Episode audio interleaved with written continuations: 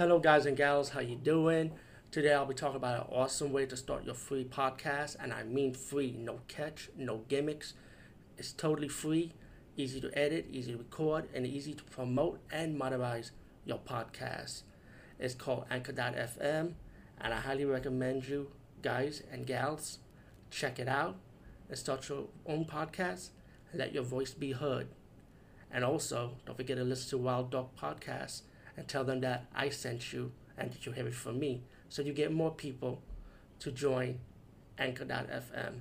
You will not be disappointed because they will also put your podcast in other platforms and then make it very, very much easier for you.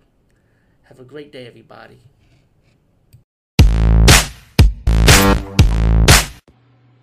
Hello, hello, Roger. Danielle Harris here. Thanks for my message. Um, okay, so five questions. Favorite actor, actress to work with? Um, actor, I'm gonna say Brad Dourif. I just love Brad.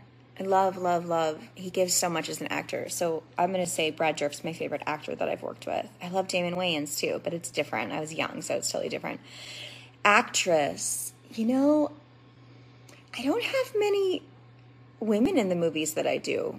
It's usually just me and like a killer and like a couple guys. I haven't really had many.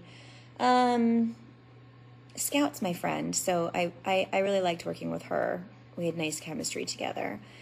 And okay, yeah, that yeah, probably would go there. Favorite movie snacks? I'm a licorice girl all the way. I'm all about the licorice and pretzel. That's my jam. Uh, must see movie you will ask your friend to watch. Ooh, must see movie I will ask my friend to watch. God, my friends don't ever want to watch the movies I want to watch because they're a little bit sappy. Did you see Spring Breakers? I made a bunch of my friends go with me to that movie because I loved it. It's just cool. My favorite Scream King. There's really not that many. I mean, I love, um, oh God. It's hard. I like Jeffrey Combs. Um, oh my God, there's like a million of them. I mean, I can't answer. Maybe Robert Englund? I don't know. There are not many, like, it depends and how to prepare for a movie role. Honestly, don't tell anyone, but I kind of just wing it. I just show up.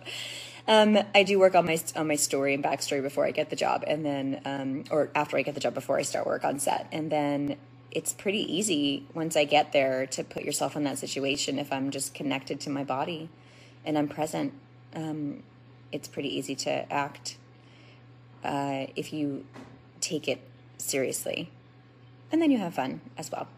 I hope that answers your questions. And that's about it. Thanks, Roger. Stay well, stay safe, and be happy. And I'll catch you on the flip side.